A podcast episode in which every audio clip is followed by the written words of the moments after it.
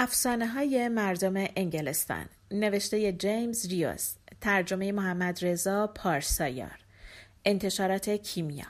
گوینده دینا کاویانی. سه پری در چاه. یکی بود یکی نبود. یه دختری بود به اسم جوانا که پدرش حاکم سرزمین کوچیکی بود. جوانا پونزده ساله بود و خیلی دختر خوب و مهربونی بود. اون و پدرش خیلی همدیگر رو دوست داشتند. پدر جوانا زن نداشت. زنش ده سال قبل مرده بود.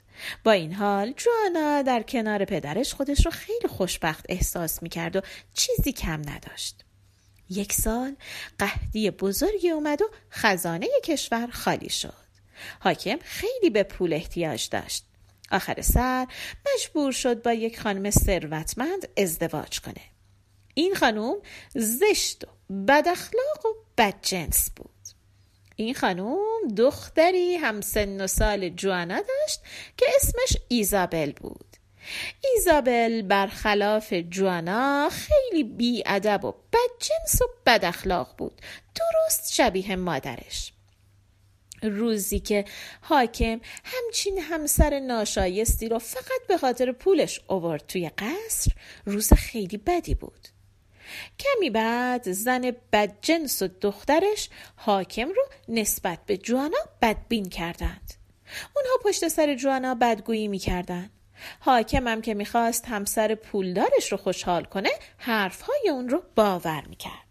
آخر سر جوانا که از این وضع خیلی ناراحت بود رفت پیش پدرش و از اون خواست که اجازه بده که جوانا بره دنبال سرنوشت خودش. جوانا به پدرش گفت پدر من فکر می‌کنم که با رفتن من نامادریم و ایزابل خوشحال بشن. شما هم دیگه احتیاجی به من ندارین. چون هم یک زن دارین هم یه دختر. اگه من برم هممون خوشحال تر میشیم. من از پیش شما میرم. وقتی زندگیم رو ساختم دوباره میام پیشتون. حاکم آهی از ته دل کشید و گفت اگه می‌خوای بری برو. من جلوتو نمی‌گیرم. می‌دونم که اینجا خوشبخت نیستی. حاکم از رفتن دخترش خوشحال نبود. شایدم ناراحت بود. شاید پشیمون بود از اینکه چرا دوباره ازدواج کرده و همچین مشکلی رو به وجود آورده. اما راه چاره هم نداشت. برای همین به جوانا گفت می‌دونم که می‌تونی خیلی خوب از خودت مراقبت کنی. حالا برو و از نامادریت کمی خوراکی برای سفرت بگیر.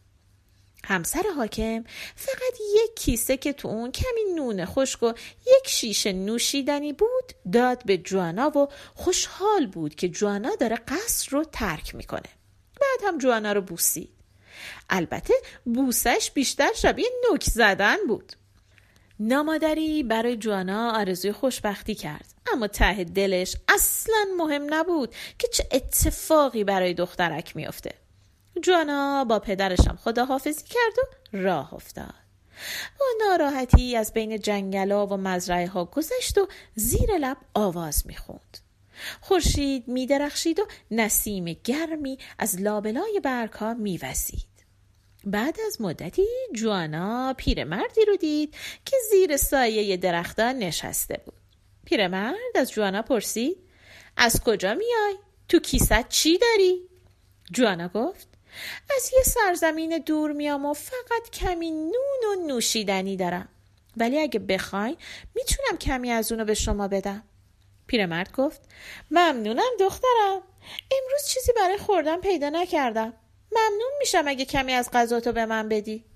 جوانا تو دامنه یه سبز تپه کنار پیرمرد نشست و با هم مشغول خوردن شدن. وقتی که غذا تموم شد پیرمرد به جوانا گفت به زودی به یک دیواری می‌رسی که از خار درست شده. نمی‌تونی از اون رد شی. جوانا گفت خب چی کار کنم؟ پیرمرد یه شاخه ای از درخت فندق تو دستش بود. اونو داد به جوانا و گفت این چوب دستی رو بگیر. وقتی رسیدی اونجا تکون بده. اون وقت راهت باز میشه و می‌تونی رد شی. جوانا چوب دستی رو گرفت و گفت ممنونم. شما خیلی مهربونی. پیرمرد گفت اما نه به مهربونی تو. آرزو می‌کنم روز خوبی داشته باشی عاقبت به خیر بشی. جوانا دوباره راه افتاد و همونطور که پیرمرد گفته بود به دیواری از خار رسید. تو تمام عمرش همچین چیزی ندیده بود. چوب دستیشو سه چهار بار تکون داد و منتظر موند. یک دفعه خارها کنار رفتن.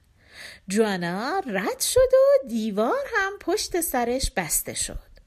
هنوز از دیوار زیاد دور نشده بود که رسید سر یه چاهی. نزدیکتر رفت. دید از توی چاه صدای ناله میاد. خم شد تا توی چاه ببینه.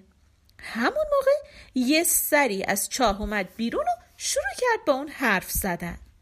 اون سر سر یه پری جوون بود که چشماش بسته بود و موهاش بلند و پریشون. پری به جوانا گفت منو بشور و موهامو شونه بزن به آرومی بیرونم بذار شاید به چشم رهگذرا زیبا بیام. جوانا نشست کنار چاه و با مهربونی سر پری رو گرفت تو دامنش. احساس کرد که پری با قدردانی به اون نگاه می‌کنه. پارچه ای رو که به دور سر پری پیچیده بودن باز کرد و با اون صورت پری رو خوش کرد. بعد موهای خیس و درهمش رو شونه کرد. بعد سر پری رو کمی اون طرفتر روی گلای پامچال گذاشت.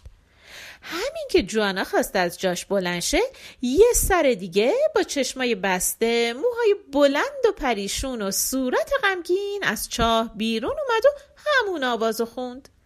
منو بشور و موهامو شونه بزن به آرومی بیرونم بذار شاید به چشم رهگذرا زیبا بیام. جوانا سر رو تو دامنش گرفت صورتشو خوش کرد موهاشو شونه زد و اونو گذاشت میون گلها. بعد هم سر سوم از چاه بیرون اومد و همون چهره غمگین و همون موهای پریشون رو داشت و همون شعر رو خوند.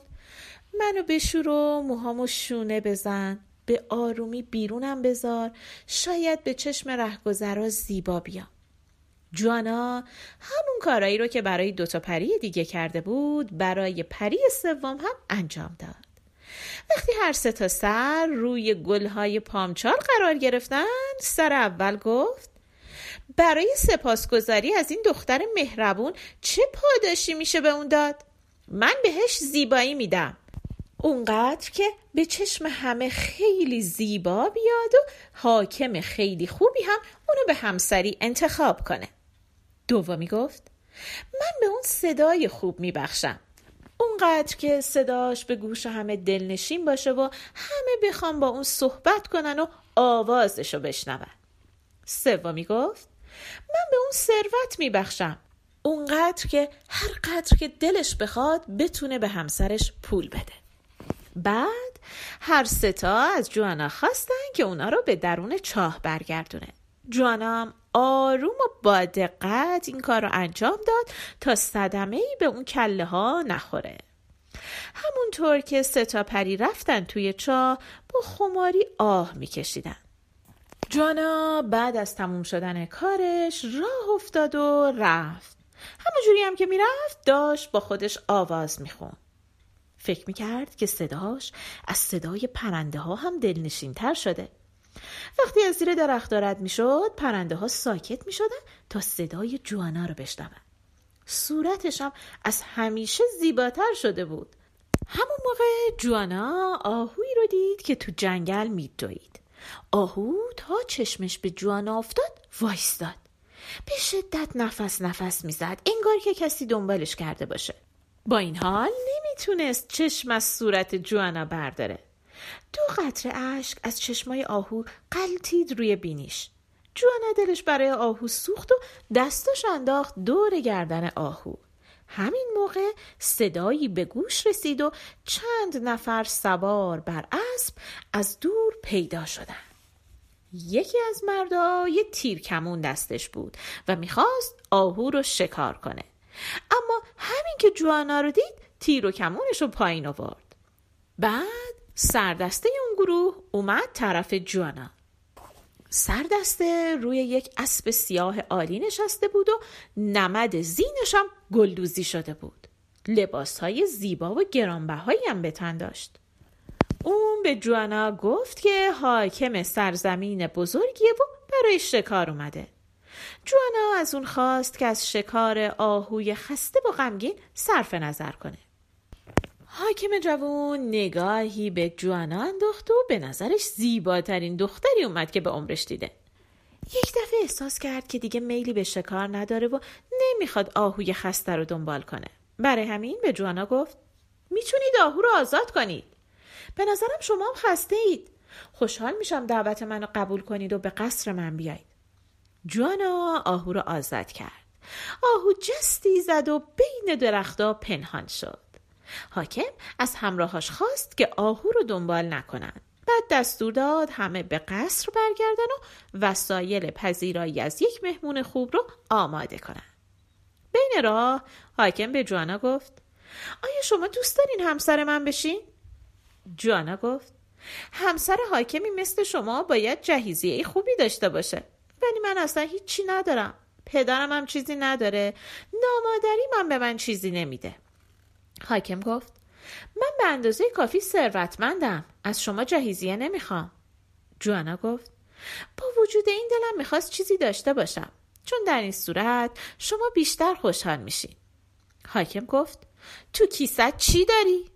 جوانا یه دفعه یاد کیسه کهنه که نامادریش بهش داده بود افتاد. گفت فکر نمی کنم جز چند تا تیکه نون خشک چیز دیگه ای توش باشه.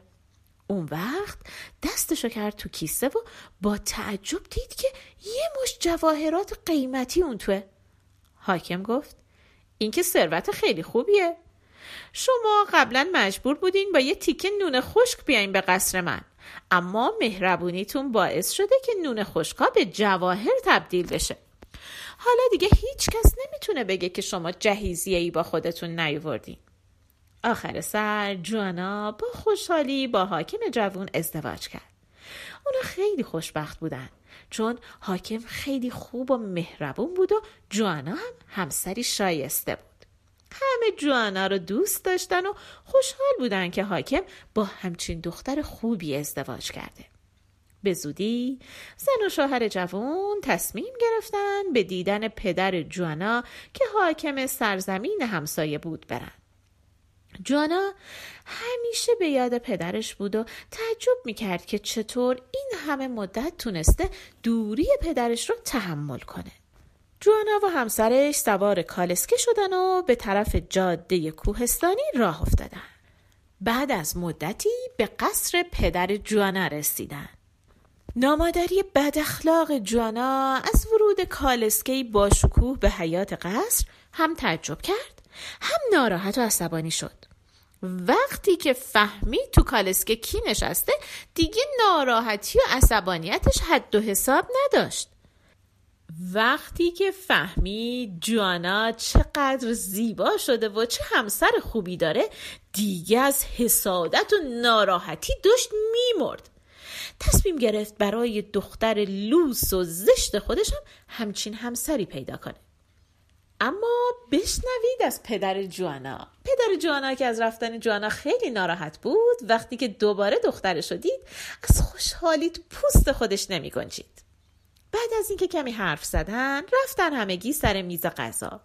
جوانا برای پدر و نامادریش ماجرای پیرمرد کنار جاده و ستاپری توی چاه و پیدا کردن همسرش توی جنگل رو تعریف کرد.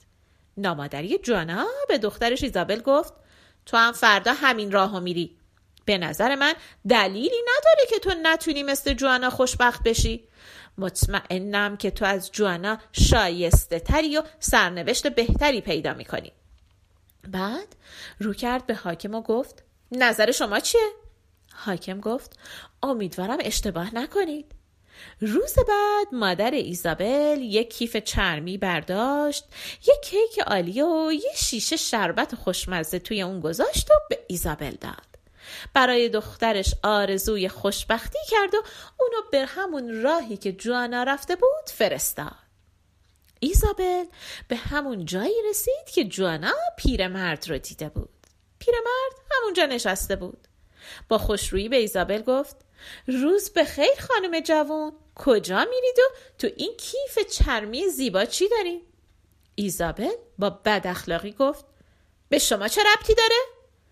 پیرمرد گفت مطمئنم که به من ربطی نداره.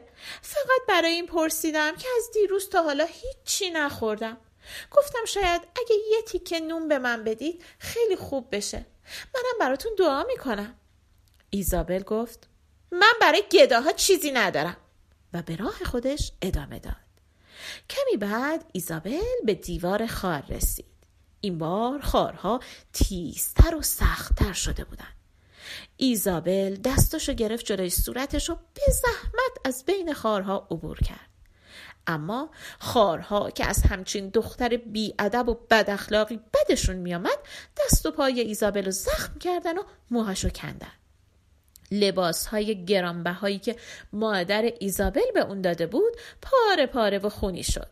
ایزابل لباسش رو مرتب کرد و دنبال آب گشت تا دست و صورتش رو بشوره. همین موقع به چاهی رسید که سر سه تا پری توش بود.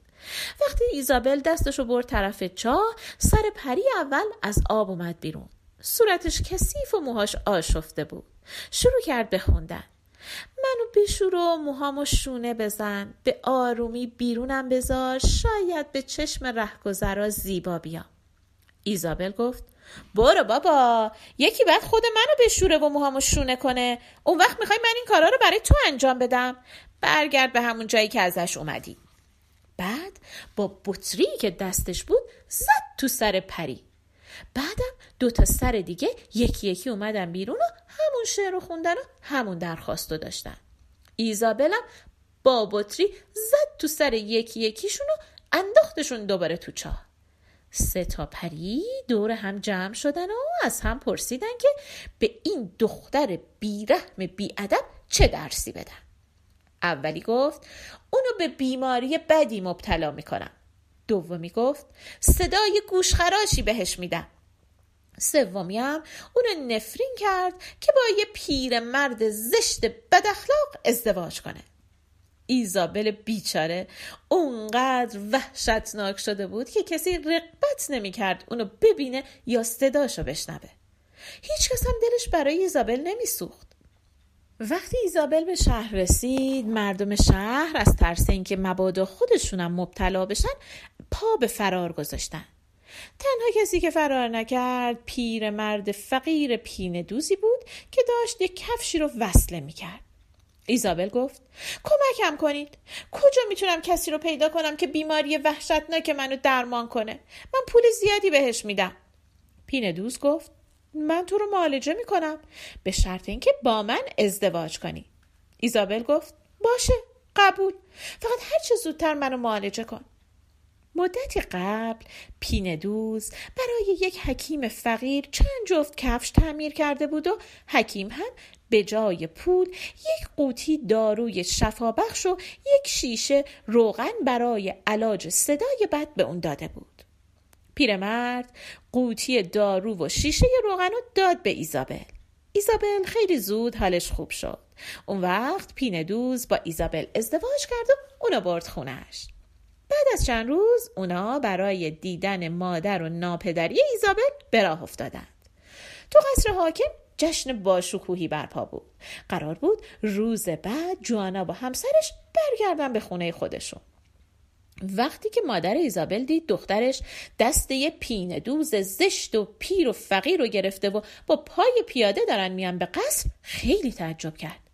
از شدت ناراحتی نمی‌تونست حرف بزنه.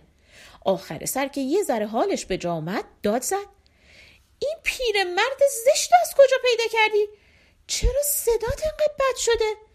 چرا با یک حاکم بزرگ که صاحب یک کالسکه و قصر بزرگی ازدواج نکردی؟ بعدم از عصبانیت قش کرد و افتاد زمین نامادری جوانا رو بردن به اتاقش هر چقدر ازش مراقبت کردن حالش خوب نشد که نشد آخر سرم از قصه و ناراحتی مرد حاکم فکر کرد که پیندوز برای نادختریش همسر خوبی میشه. اما نمی‌تونست بدجنسی ایزابل نسبت به جوانا رو ببخشه. برای همین به پیندوز گفت که اگر با ایزابل به سرزمین دوری برن پول کافی برای خرید یک مغازه و یک خونه به اونها میده. و اینطوری می‌خواست از دست ایزابل برای همیشه راحت بشه. از اون به بعد جوانا کنار پدر و همسرش روزگار رو به خوبی و خوشی گذروند و سختی هایی رو که کشیده بود از یاد برد. اینم آخر و عاقبت مهربونی.